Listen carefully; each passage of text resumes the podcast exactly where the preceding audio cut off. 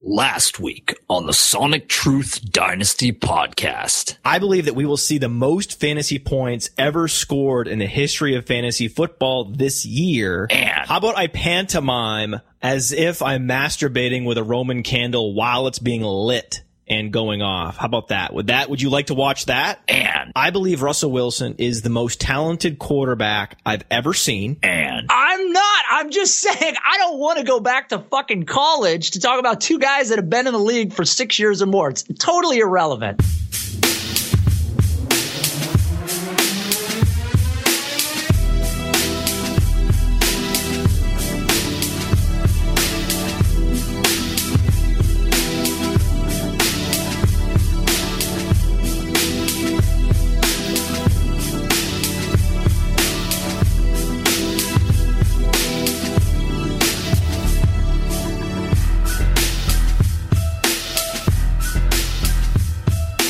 What's up, everybody? Welcome to the Field Gulls Sonic Truth Dynasty podcast. I'm your host, Nate Liss.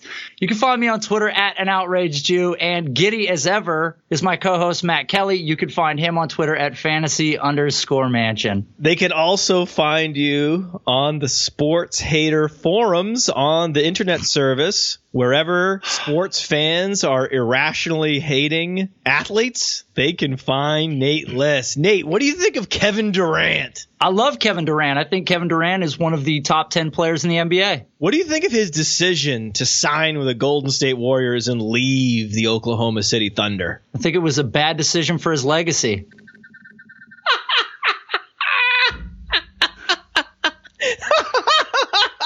Why?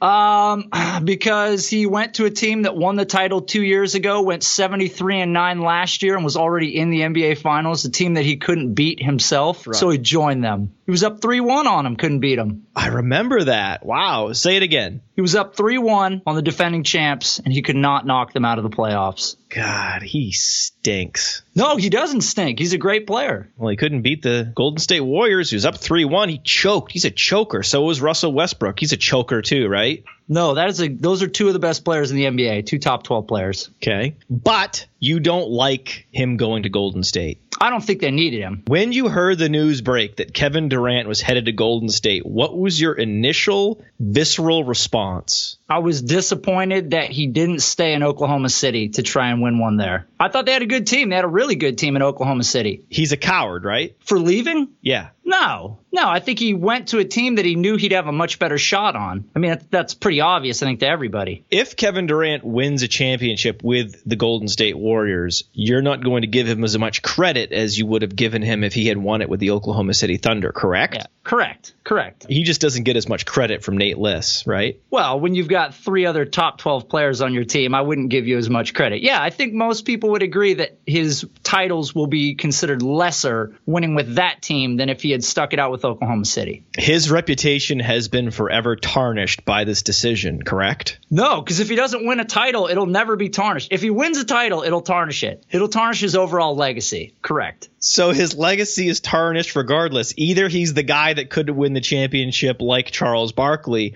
or he's the guy that had to go join the best player in the NBA, Steph Curry, to have a championship handed to him, a championship that he will not have earned if he does in fact win one. Is that correct? Um, yeah, he still got the money. Twenty-seven point two million a year, fifty-four million dollar contract. This isn't the first time there's been a consolidation of power. Kareem Abdul-Jabbar couldn't win a championship in Milwaukee, and then he won a championship with the Los Angeles Lakers. So you give Kareem Abdul-Jabbar less credit because he won it with the Lakers, not the Bucks. That's not the same as Kevin Durant going and signing. I, I don't. It's not the same thing. Era be damned. It's not the same thing. Here he comes. Here he comes. I knew he was in there. No, There's I'm a just- little sports hater. You're like that alien in Men in Black, the little alien controlling the body behind the face. You're that little guy, and I could see you in there. You're in there, you little sports hater. You you just need a little bit of nudging to come out. And let us know what you really think. He chose to go to Golden State and disrupt the competitive balance of the NBA. Shame on you, Kevin Durant, right? That's what you want to say. But I feel like he hurt his legacy. Any title he wins in Golden State will not be as impressive as a title he would have won in Oklahoma City. But I get why he went there. You sound like the bitter sports fan who is arbitrary with the credit that you will dispense. I didn't hear any of this when LaMarcus Aldridge left a dynamic duo in Portland, one of the best teams in the West, left Damian Lillard behind to join three future Hall of Famers in San Antonio. I didn't hear any of this arbitrary legacy nonsense. It's the same story. It's the same thing that happened for LeBron when he went to Miami. Those wins in Miami don't hold a candle to what he just did in Cleveland. What he did in Cleveland was was historical. In 80 years, that's going to be a movie. It was unbelievable. Before the championship in Cleveland, was anyone taking away those championships from LeBron and saying they were worth less than other championships? Yes. So let's go, go. back Do to it. some things that you said on Twitter. Don't pick and choose them either. Don't skip around the A- ones. A top 12 guy going to a team with three stars. It's idiotic and it's ludicrous. That's what you said earlier today on Twitter. I know that you know that I am here to expose you in front of the entire Sonic Truth audience for being that arbitrary, knuckle dragging sports hater that exists all over the message boards and in the comment section of sports articles. You are that guy. You have Yeah. been unmasked on the Twitter machine that you all want us to always go back and reference. When superstars leave the small teams and they go to forge these other rosters, this is when these types of super rosters, if you will, happen. like the two super rosters we had in the 80s, the Los Angeles Lakers and the Boston Celtics, who hogged all the championships, the teams that brought us the epic game sevens in the NBA finals, those teams. Yeah, I'm not. Again, you could take it back to the beginning. All I've ever said was about his legacy. It's the legacy is the one thing that's going to be tarnished. Superpower, whatever. There's already been these, but you can't debate that it does hurt his legacy. Any titles he wins in Golden State, it would have been impressive to see him win in Oklahoma City. I don't believe Kevin Durant going to the Golden State Warriors is idiotic. I think it's rational. I think it's smart. I think it's the move I would do if I had the choice of going to a team that plays a style of basketball that is the most fun and also has the highest probability of winning games and winning championships. That's the obvious move. It would have been an upset for him to go anywhere else when you think about it in that context. Right. Yeah, dude, who wouldn't want to go to Golden State? Duh. So why are you calling the move idiotic? Why are you Because calling it he- ludicrous? I think there's a misconception of how I feel about it. I love Kevin Durant. I'm a huge basketball fan. The team's going to be amazing to watch. It's going to be very hard for Cleveland to beat this team. They were a hard team to beat already, and they just added another superstar. So uh, it's a good team. It's a very good team, and it may be the best team I've ever seen. It's a ludicrous, idiotic team. It's a loaded team. You meant ludicrous, not loaded. No, it's a loaded team. The team's got a loaded roster. I think that sounds incredible. You think that sounds idiotic. No, I think the roster is going to be fun to watch. I just think Kevin Durant going to Golden State's ridiculous. There it is. There it is. There he is, everybody. I knew it would come out. Kevin You're spinning it. to the Golden State Warriors is just ridiculous. If Kevin Durant wins a championship next season with the Warriors, it's only worth 60% of a championship he would have won on the Thunder. Is that right? You pick the arbitrary that's- yeah, 60% right. number. Arbitrary number. Yeah. It just I'm just stating the fact that again it's it's worth less. Not 61%, not 59%. In Nate's You're gonna struggle to do this. You're gonna Nate's- try. In, Na- in Nate's arbitrary credit allocation formula, he has determined that a win on Golden State is worth 60% of a normal win for Kevin Durant. is that what I'm hearing? Right. I chose an arbitrary number to depict something in textual format just to make it happen. Look, the point is that there's no way that you can say that a win in Golden State is worth more than a win in Oklahoma City. And that, that's all there is to it. Is there a ledger somewhere in the Durant household where his legacy is scored and they have six divided by 10 on the ledger to make sure that he's scoring his championships properly towards his total legacy score? I just want to make sure that this is all being scored properly. People will say that the wins don't mean as much because he banded together with a superstar group and they attempted to win titles. But again, one injury, two injuries could change everything. That might not even be the team that comes out of the West. Who knows? I had no idea that this is you. Message board Neanderthal scoring legacy points with arbitrary percentages. You're the guy in the comment section of my YouTube channel. You should go to my YouTube channel, go to YouTube, type in Roto Underworld Radio, and most of the videos now have comments that call me an idiot or that say that my sports opinion is ludicrous. And now I'm doing a show with one of these knuckle draggers. I can't believe it. I don't even know what we're talking about right now. I, you should be speechless because I, I have no clue what the hell we're talking about. I've talked about his legacy. That was it. Have you heard me call Kevin Durant a bad player? Just call him a coward. You know He's you not a it. coward. Say Look, it. You're, I realize what you're trying to weave here. It's it's amusing, and I enjoy it, and I hope people enjoy this, and I hope they realize that if they've listened to me, I've stuck to the same thing I've been saying for 15 or 20 minutes now. I love Kevin Durant. But he's a coward. No, it hurts his legacy. But he's afraid. Of what? The competition. Oh, he's not afraid of the competition. He, who knows? Maybe he didn't want to play with Russell Westbrook anymore. Who'd want to play in bad conditions if that's what the locker room was like? If you could go play with a better team with better conditions for max contract. Thank you. I'm sure Kareem Abdul Jabbar had more fun playing in Los Angeles than he did in Milwaukee. Oklahoma City is Milwaukee South. So, of course, Kevin Durant wants to move to San Francisco or Los Angeles and get out of Oklahoma City. Right. That's another obvious reason to leave the team and go somewhere better, stacked on a list of other obvious reasons. You're the guy that likes to criticize the athletes for the decisions they make that are in their best interests because it hurts your feel good. We've talked, this is a fucking circular conversation, and we've now talked about the same thing for like 15 minutes. I- I love Kevin Durant. I love the Golden State Warriors. I have to admit, what I really wanted from you was for you to break down your posture is bad. You're slumped in the chair. You're clearly annoyed with me. Like, I'm bothering you. I like to push your buttons, but I think today I've actually got under your skin. I think you're actually bothered by me. I've been trying to do this, and I've been trying to cajole out of you some pure and true sports hatred. I just want get a glimpse in it. I just want you to reveal yourself, unmask yourself. It'll feel so good. Just say he's a coward. It'll feel so good, Nate. Just say it. I don't think he's a coward, Matt. I'm sorry. I just can't give you that information because I don't feel that way. I don't feel that way. We should turn off the Skype recorder. I'll tell you how I really feel about Kevin Durant. It's, I know it. I know. God. Say, just say it. You want to say it. You want to say it. You hate Kevin Durant. He's a coward. Say it. This feels like a movie where they're in the courtroom and I'm on the stand and the, the strings are coming in in the background and the low tones coming in and they're digging at him and digging at him and he's about to confess. He's going to say it. He's going to pop. Just say it. Just say it. What do you want me to tell you? Kevin Durant's a coward. Yes, you need to leave yes. and you didn't listen to the first 15 minutes of the last show. Oh.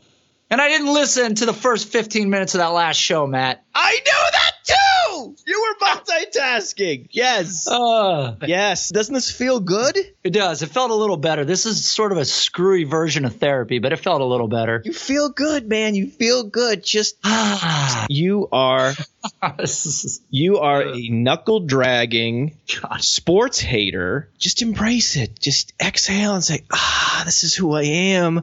This is the space in which I exist." This is 90% of sports fans, Nate. It's okay. These are your people. This is your tribe.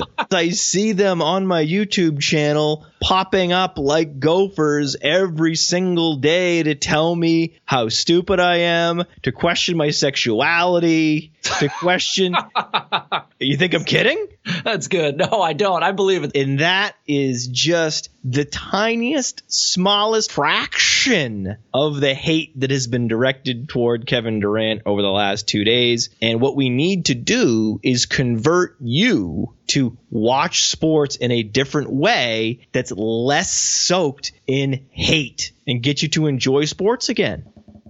All right, let's get into a buzzard email. Are you uh, are you reading this email, Matt, or am I reading this email? I can't wait for you to read this email because I think it's going to expose me as a hater. So I'm excited. Oh man. All right. So we got a buzzard email this week. You can contact the show on Twitter at Sonic Truth Pod. You can find us on our email at sonictruthpod at gmail.com. And here's the buzzard email. Chancellor Parsons is now recommending his cult members trade Doug Baldwin for a rookie second rounder. This madman must be stopped. Wow. So I wrote that email. and I am exposed as a sports hater myself. Uh, I myself am a knuckle dragger. If you are listening to this show because you think this is the lone bastion of intellectualism in fantasy football, well, sorry. I am at best a pseudo intellectual and I am what I hate. I am also a sports hater. What I hate are the youth chasers. And I just can't believe this happened, but I saw it. And so I sent the show a buzzard email because I want to get your thoughts on it because I just can't believe it. Okay. All right. All right. Let, us do a hypothetical little drill here. So let's assume that Chad was talking about a 2017 pick. And we're not even going to look at second round options, even though that pick was supposed to be a second rounder. How about we just focus on like late first round options? From this so, year? Uh, for 2017. Sure. Okay. So here's a ballpark of the players I kind of think fall in between 7 and 12 of the first round of next year. So tell me which one of these names you prefer to Doug Baldwin going forward. Corey Davis. No. What? Corey Davis goes to a small school. Aren't all small school receivers discounted? Isn't this the reason why no one respects Jeff Janis's numbers at Saginaw Valley State? Pro- it's probably true. There's a lot of hype around Corey Davis, though. Central Michigan's Corey Davis? Yeah, Central Michigan's Corey Davis. Corey Davis, who was outproduced by Daniel Braverman? I'm just saying. Let's move on. Okay, so we tried Saquon Barkley. No? I don't know who that is. Okay, Malachi Dupre. I like Malachi Dupre. High dominator rating at LSU on a low volume offense. But we're talking about Doug Baldwin, who's the best receiver in fantasy in the second half last year. What the hell are we talking about Dupre for? This is a stupid exercise. This is idiotic, ludicrous exercise. I, I, I don't need to finish this list if you're not interested. Whoever traded Doug Baldwin for a second round pick is a coward. oh man, I'm not. I don't. I'm not going to do it. I coward. Every time you yell coward, I just picture Kevin Durant's face now. See, there it is. There, there it is. is. You are generic sports hater who doesn't listen to the podcast that's currently playing at this time, even if he's the host. Oh man, that's ridiculous. By the way, you can go to YouTube, search for Roto Underworld Radio. I've only advertised this three times so far today.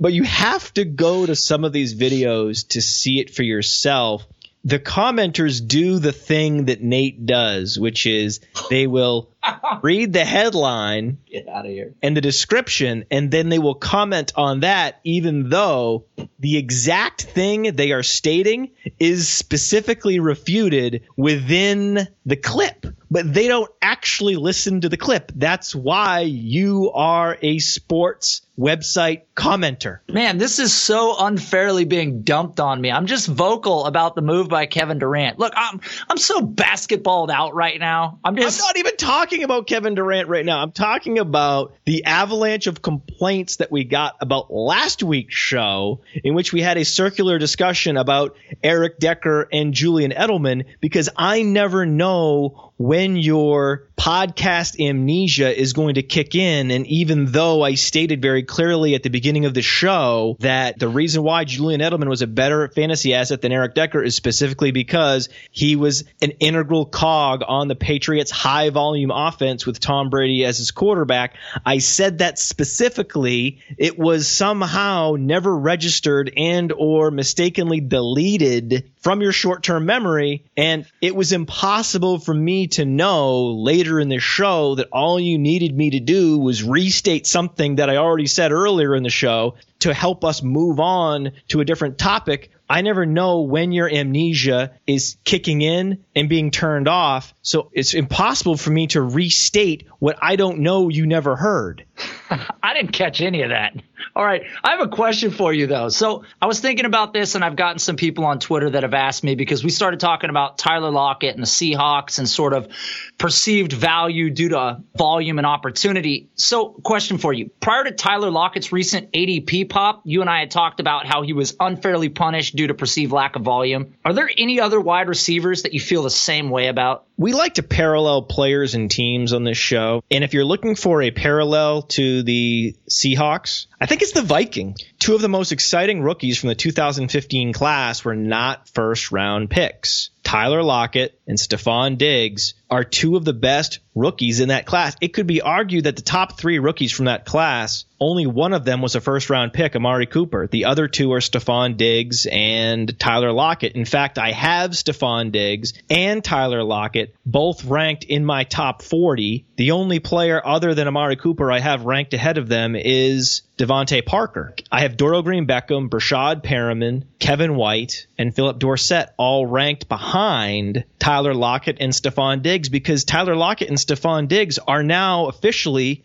proven producers. And Stefon Diggs and Tyler Lockett are very similar in that they were highly efficient on low volume offenses last season. The only difference is while Doug Baldwin was the number one wide receiver on the Seahawks, it was actually Stefon Diggs who was the number one wide receiver on the Minnesota Vikings. Stefon Diggs started the year on the inactives list. He wasn't activated until week four. So he posted over 50 receptions for over 700 yards in only 13 games. And how did he do that? Because he started the season red hot. 87 yards, 129 yards, 108 yards, 95 yards. 40 targets in his first four games. I don't think Odell Beckham Jr. had 40 targets in his first four games, and he entered the NFL to a fireworks display. And Stefon Diggs had a positive production premium, plus 8.0, 38th in the league on playerprofiler.com, plus 12.3 target premium, that was top 30, 8.6 yards per target, top 40. So across the board, Stefon Diggs was one of the most efficient rookies in the league. He and Tyler Lockett were the two most efficient rookie wide receivers in the NFL. Stefon Diggs' contested catch rate last year,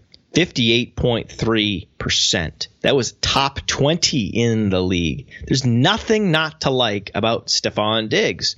And that's where the parallel between Stefon Diggs and Tyler Lockett really dissipates because Tyler Lockett is officially fairly valued. His ADP recently climbed into the top 65 in redraft, and he's now one of those coveted assets that you can't trade for in dynasty leagues. Tyler Lockett is now perceived to be the locked in number two receiver on the Seattle Seahawks, even though Jermaine Kearse is there. And Jermaine Kearse was equally as efficient as Tyler Lockett was last year. On the last show, we talked about three of the receivers in the top 10 in catch rate last year in the NFL were on the Seattle Seahawks. But the funny thing is, I don't see much of a difference between Jermaine Kearse and Laquan Treadwell. Who do you think is going to score more fantasy points this season, Jermaine Kearse or Laquan Treadwell, Nate? As a big Laquan Treadwell fan, Jermaine Kearse. Exactly. But Jermaine Kearse's ADP is 200 on myfantasyleague.com redraft leagues. Woo! Slot 200. He's the number three wide receiver on a team that has one of the best quarterbacks in the league, maybe the best quarterback in fantasy history. Like we said last week, they don't have a tight end with a working knee, and they don't have a proven pass catching running back out of the backfield. CJ Prosise has that pedigree, but we need to see it first. So until we see it, Jermaine Kearse's target share is probably going to be close to what it was last year and you look at his efficiency, what he did, he had 68 targets last year, but if you project increased volume from Russell Wilson, that number is going to reach 80 plus. But what is he going to do with that volume? He's going to be super efficient. Last year, plus 31.6 production premium for Jermaine Kearse, fifth in the league, 10.1 yards per target last year for Jermaine Kearse. Looking at the production premium and the yards per target, you could argue that Jermaine Kearse was slightly more efficient last year than Tyler Lockett. And yet Jermaine Kearse is being drafted 140 slots after Tyler Lockett. And that makes sense That's rational. If we're projecting Tyler Lockett to be the number two receiver on the target totem pole and Jermaine Kearse to be a distant third, then that makes sense. The point is the ADPs in Seattle are a lot more reasonable than the ADPs in Minnesota because I think Stefon Diggs will be the target share leader on the Minnesota Vikings, and I don't think it's going to be close. I think Stefon Diggs is going to be near the top of the NFL in target share. He already was as a rookie. His 22.7 target share last season was top 25 in the NFL. That was as a 21 year old rookie, as a 22 year old sophomore with another year of rapport built up with Teddy Bridgewater. That target share is only going up. Yet his ADP is multiple rounds after Laquan Treadwell. In redraft, we're not even talking about dynasty. The disparity in dynasty is even wider. And I vehemently disagree. I think Stefon Diggs is the more valuable dynasty asset, more valuable than Laquan Treadwell. And if we're looking at redraft, I actually think in redraft, Jarius Wright will outproduce Laquan Treadwell because Laquan Treadwell will struggle to gain separation from defenders in year one. This will be a trying time in Laquan Treadwell's career. Imagine you're Laquan Treadwell. You only posted a 29% dominator rating, 45th percentile at Mississippi. You have bottom percentile athleticism, evidenced by a 96.4 19th percentile SparkX score on playerprofiler.com. Because you can't run fast and you can't jump high and you're not very agile, your catch radius is only 992, 32nd percentile on playerprofiler.com. So how is a player like that going to beat NFL defenders that are bigger, stronger, faster than college defenders? Well, spoiler alert, he's not going to do it. The hope for Laquan Treadwell is that over time he develops the necessary technique to gain leverage on defenders and start to win those 50-50 balls that his contested catch rate is near the top of the league and that's how he becomes an NFL producer. But the idea that he can do all of that at age 21, that's fiction. Jarius Wright, on the other hand, is 26 years old, and he's been a proven producer. 34 catches last year, 42 catches the year before, and in 2014 led the league in yards after the catch per target. Jarius Wright is the anti Laquan Treadwell. Jarius Wright is small, Laquan Treadwell is big. Jarius Wright is super fast, Laquan Treadwell is super slow. Jarius Wright will be at the top of the league in yards after the catch per target. You know, watching Laquan Treadwell play at Mississippi, he does not compile yards after the catch. So Laquan Treadwell will be near the bottom of the league in yards after the catch per target because Laquan Treadwell is not nearly the same kind of athlete that Jarius Wright is. So let me get this straight. Jarius Wright is a superior athlete to Laquan Treadwell, and he has four years of experience and an extra year of rapport with Teddy Bridgewater. How the hell is Laquan Treadwell supposed to outproduce Jarius Wright? Not to mention Stefon Diggs, whose ADP in all formats is lagging Laquan Treadwell's. The valuation of the Seattle Seahawks receivers isn't great. Doug Baldwin undervalued, Tyler Lockett valued correctly, Jermaine Kearse extremely undervalued. But the valuation of the Minnesota Vikings wide receivers is even more irrational. Stefon Diggs' target share in 2015 was higher than Amari Cooper's. Stefon Diggs looks like a smaller Amari Cooper. And that's light years ahead of what Laquan Treadwell will be. What's a smaller Amari Cooper? He's a Mini Cooper. That's his oh nickname. God, no. Stefon Diggs' nickname is Mini Cooper. Stop. Yet his ADP lags behind Treadwell's in all formats. This is stunning to me. It is confounding. And it's also the perfect arbitrage opportunity. Trade whatever pick would be Laquan Treadwell and pick up a pick a round or two later that you can turn into Stefon Diggs. And I think I mentioned the statistic uh, last week with Russell Wilson. Up until last season, Wilson was still labeled by many as a game manager in terms of pass passing volume. And this is kind of what we're focusing on here. However, and this, this is going to be about Teddy Bridgewater, but however, never once in Wilson's career has he ever decreased in passing opportunities, meaning year over year, he's throwing the ball for more attempts than the year prior and throwing the ball more times per game.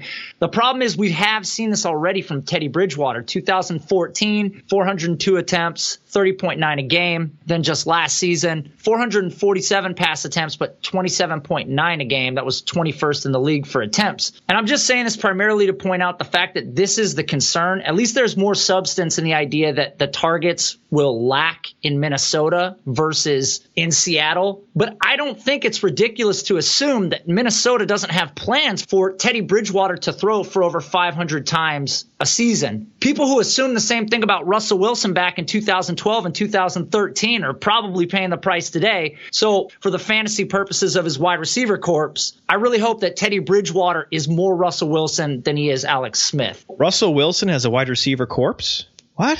Sorry. What? Who's dead? Who died? Wait, Russell Wilson. Who would be Russell? Is that? Wait. Uh, it's oh, wait. Okay. Oh, hold on, hold on. Is that Paul Richardson? He's back. P. Rich is back. So is Either- wait, wait, wait. So so if so if Stefon Diggs is Mini Cooper, is Paul Richardson Weekend at Bernie's? it was an awesome, awesome movie, by the way. Awesome. But I'm going to finish this point, Matt. So either way, we're just talking about Treadwell and Diggs in this offense, anyways. Both could easily see over 100 targets each this season or in any season going forward. But Diggs would be the likely candidate to see more volume in 2016, which supports your claim of Stefon Diggs over Laquon Treadwell in redraft. We've mentioned this on a few shows, but I'll restate it because it's important. NFL offenses are going to break records in 2016. But how is that going to impact these wide receivers? Poor Laquon Treadwell. Quarterbacks around the league will be setting records. Meanwhile, he's stuck with Teddy Bridgewater and he can't separate from defenders. He is in the worst possible position to take advantage of a cohort wide statistical explosion because it's going to happen.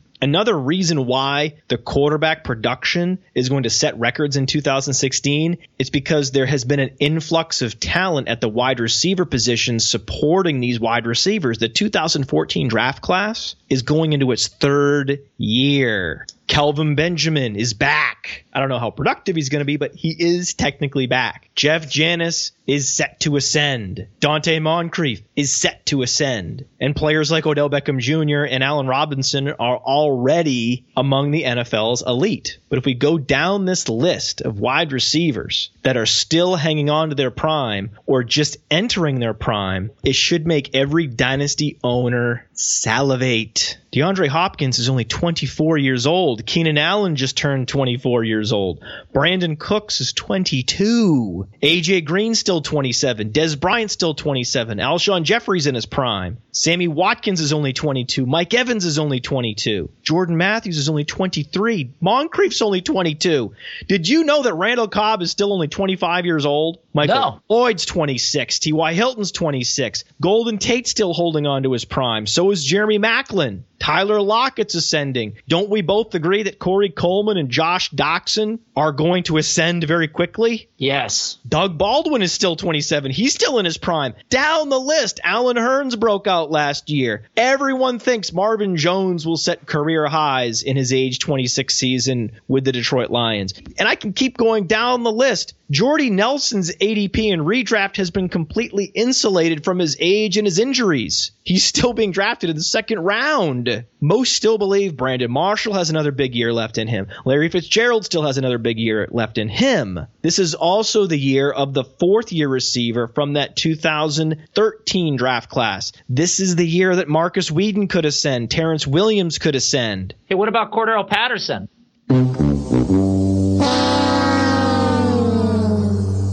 Not him. Kamar Aiken. Kamar Aiken's ADP in redraft just spiked 35 slots.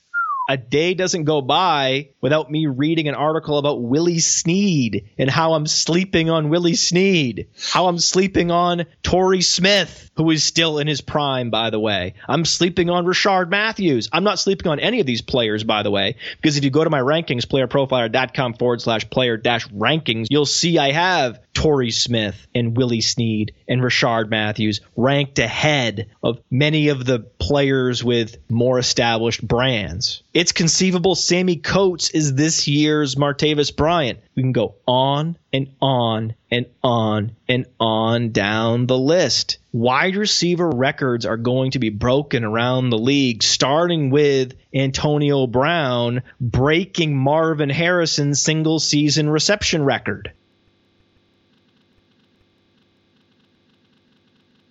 You don't have anything? I can't be. Come on, I can't hog the microphone that much. Say something. Say, give me a, give me a guy that I forgot.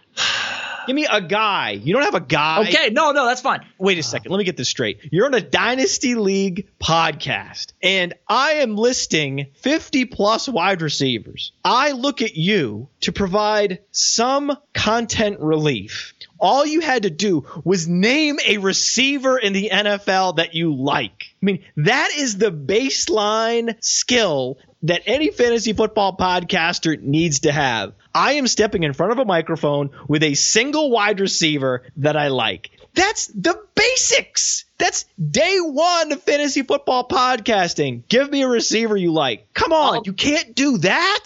I'll name two guys that you didn't say that I do like this year. Okay, here's one older receiver, God. Michael Crabtree. He could have a good year in Oakland this year. No, it's conceivable Michael Crabtree has a career year this year. Sure. And I also like John Brown in Arizona too. John Brown's flash big time. If he can get more opportunity there, it is a pretty loaded receiving core, but John Brown's a good play too. Just to summarize, I believe the top 100 wide receivers in the NFL will all set career highs this year in fantasy points. Woo! That will probably be in the intro next week, folks. That's a bomb.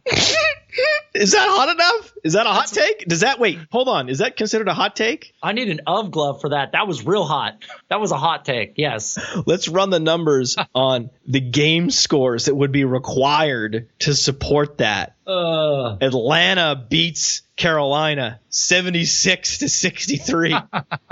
and that was a low scoring game that week. uh, yeah, it would need to be a lot more high scoring. And what we would likely see on Carolina is a touchdown by Devin Funchess. Devin Funchess is a guy I didn't mention, you didn't mention, but he's actually the young receiver I'm most excited about because I like value. Sure, I like Brandin Cooks, but a lot of people like Brandin Cooks. Not a lot of people like Devin Funchess. His ADP in redraft right now, 124.5. 11th hmm. round in redraft for the number one wide receiver on the Carolina Panthers, tethered to the league MVP Cam Newton. That doesn't make sense. He just turned 22 years old. Last year, when he was 21, he finished the season with a flourish capped by a seven catch, 120 yard game with a touchdown in week 17. He's Cam Newton's best outside receiver. Well, what about Kelvin Benjamin? Kelvin Benjamin, who's that? Oh yeah, Kelvin Benjamin. That's right. That's right. That's that wide receiver that's also on the Panthers who's never actually been good. The guy that wheezed his way to a thousand yards on 6.9 yards per target his rookie year with Cam Newton at quarterback and with only Jerricho Cotchery in the wide receiver core to compete with him for targets. Yeah, that guy. That guy who, in his final year at Florida State, needed 14 games to reach a thousand yards with a Heisman Trophy winning Jameis Winston at quarterback. Think about it this way Florida State loses in the college football playoff. The Seminoles don't play in the national championship game. What happens? Kelvin Benjamin never reaches a thousand yards in college, and he never scores that game winning touchdown that elevated his perception across football. Then he's not a first round pick, and he's not guaranteed that huge target share in his rookie season. The lumbering, anemic Kelvin Benjamin, that guy, that's right, that guy. that's right, that's right. Kelvin Benjamin is now 25 years old, and he's never been a good wide receiver in his entire career playing the sport of football. And he's the guy that we're worried is going to overshadow Devin Funchess? No, no, I refuse to believe that. Because unlike Kelvin Benjamin, who couldn't even reach a 50th percentile college dominator at Florida State, Devin Funchess posted a 41.4% college dominator, 80th percentile as the sole playmaker on a constipated Michigan offense. And then Devin Funchess decided to come out early. Funchess entered the NFL two years earlier than Old Man Benjamin. oh man, Benjamin. And remember, in that inefficient 2014 season in which Kelvin Benjamin was the only wide receiver of consequence on his team, Kelvin Benjamin led the NFL in garbage time production that year. Mm. He was a volume fueled, garbage time fed fantasy asset, operating as Cam Newton's only legitimate weapon on the outside. Again, atrocious. And if I can just add one piece to this that totally supports this, because I 100% agree. When you analyze Cam Newton's adjusted yards per pass attempt over his last three seasons, Devin Funchess comes in at 8.3 yards per attempt, while Kelvin Benjamin is sitting at 6.3 yards per attempt. He's actually tied with Brandon LaFell in this offense, and he's below players like Mike Tolbert at 7.1 and even Jerricho Cotchery at 7.7. So Benjamin's inefficiencies aren't just about how bad his receiving percentage is. He's also not making this offense vastly more dynamic either. Funchess is. Just like just like savvy dynasty owners are worried about Jarvis Landry because of the presence of DeVante Parker, you should also be worried about Kelvin Benjamin because of the presence of Devin Funchess. It's Funchess time in Carolina. It's fun. He has the word fun in his name. Funchess. Say it with me. Funchess. I don't want to. The inflection you need. It's Funchess. It's not Devin Boring Chess. It's Devin Funchess. Let's have fun and get Devin Funchess on our fantasy teams. Not Kelvin Benjamin, who looks like the Greg Oden of the NFL. Kelvin Benjamin, here's the real truth about Kelvin Benjamin. He's too big to be an efficient NFL receiver. Like Greg Oden, Kelvin Benjamin is disproportionately large and he can't afford to get any larger and he can't afford to get injured again or else he'll be flushed out of the league just like Greg Oden was. But the problem is because he was injured, Kelvin Benjamin has not been able to exercise to keep the weight off. And why am I assuming he's putting weight on? Because remember, he reported to Panthers training camp in 2015 out of shape before he tore his ACL. That was when he had working knees. He wasn't exercising. He was eating too much and not doing enough cardiovascular exercise. During the offseason, these guys only have one job, strength and conditioning. And with working knees, Kelvin Benjamin wasn't doing that. Even if he wanted to run now, he can't. He's rehabbing an ACL tear. And he's already on the upper outer bounds of wide receiver size. 6'5, 240 are the dimensions of an NFL tight end, not an NFL wide receiver. I was going to say, if you look at Kelvin Benjamin in terms of wide receivers, he's 95th percentile or better in a majority of his categories of height, weight, arm length, hand size. But then when you compare him to the tight ends, he doesn't become the biggest guy on the field, but athletically, he's more athletic than a majority of these tight ends. So it would make sense that he was a tight end and not a receiver because he plays like one. His profile looks like the profile of a tight end, not a wide receiver. This is just the hard truth. I'm sorry, but I'm not sorry, Kelvin Benjamin owners. These are just the facts. And you should be worried because what is Kelvin Benjamin going to look like when he reports to training camp this year if he was out of shape when he reported last year? I'll tell you, Panthers trainers are going to have to bring Kelvin Benjamin out of the tunnel onto the football field attached to ropes because he'll be a parade float.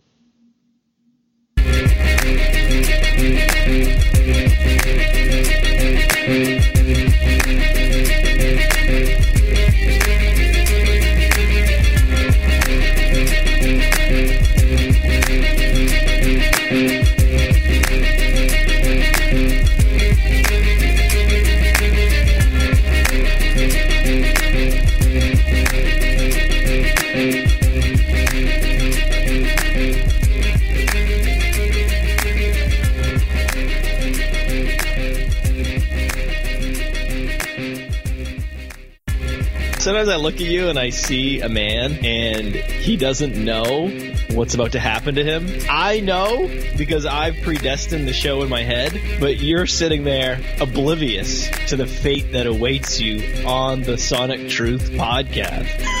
It's You're about to get so worked. You're already taking the L. We haven't even started the show. there's no L to take. You're about to get so worked. We should turn off the Skype recorder. I'll tell you how I really feel about Kevin Durant. It's, I know it. I, I love Kevin Durant. I love the Golden State Warriors. I just think Kevin Durant going to Golden State's ridiculous. There it is! There it is! There he is, everybody! I knew it would come out! Kevin You're it. to the Golden State Warriors is just ridiculous! I I, love Kevin Durant. I love the Golden State Warriors. I just think Kevin Durant going to Golden State's ridiculous. you're about to get so worked! I I, love Kevin Durant. I love the Golden State Warriors. I just think Kevin Durant going to Golden State's ridiculous. just to summarize, I believe the top 100 wide receivers in the NFL will all set career highs this year in fantasy points. Woo! That will probably be in the intro next week, folks. That's a bomb. You're, you're gonna have to chop the whole fir- first part of the show to make it sound like we're not assholes. No, we're assholes. I'll, then you- I feel you bad. I feel bad because you were legitimately What? mad. You were legitimate. I was not mad. Now I'm getting mad. your your facial expressions and your posture revealed that you were genuinely mad. But there was a five minute period of time at the beginning of this show where your visceral response was, "I hate Matt Kelly." It's like having cue cards. And you've got a monitor, and I've got a monitor or teleprompter, and I don't know what yours says. And there's these questions that are going to come at me and prepared stats, and I'm just bracing myself, praying to God that they're not too difficult to answer. I don't understand what that means. Huh, me neither. Kelvin Benjamin, he was Uh. an 80 year old rookie. This year he's 78. His best comparable player on playerprofiler.com is Gargamel because Gargamel wins purely by being the biggest person on the screen at any given time. That's so good. What I said was hypothesize. What if? What if? All right. What if? Fair enough. What if? What if? What if? What if? What if? Am I on a poetry jam? this feels like right now. Where's the bongo?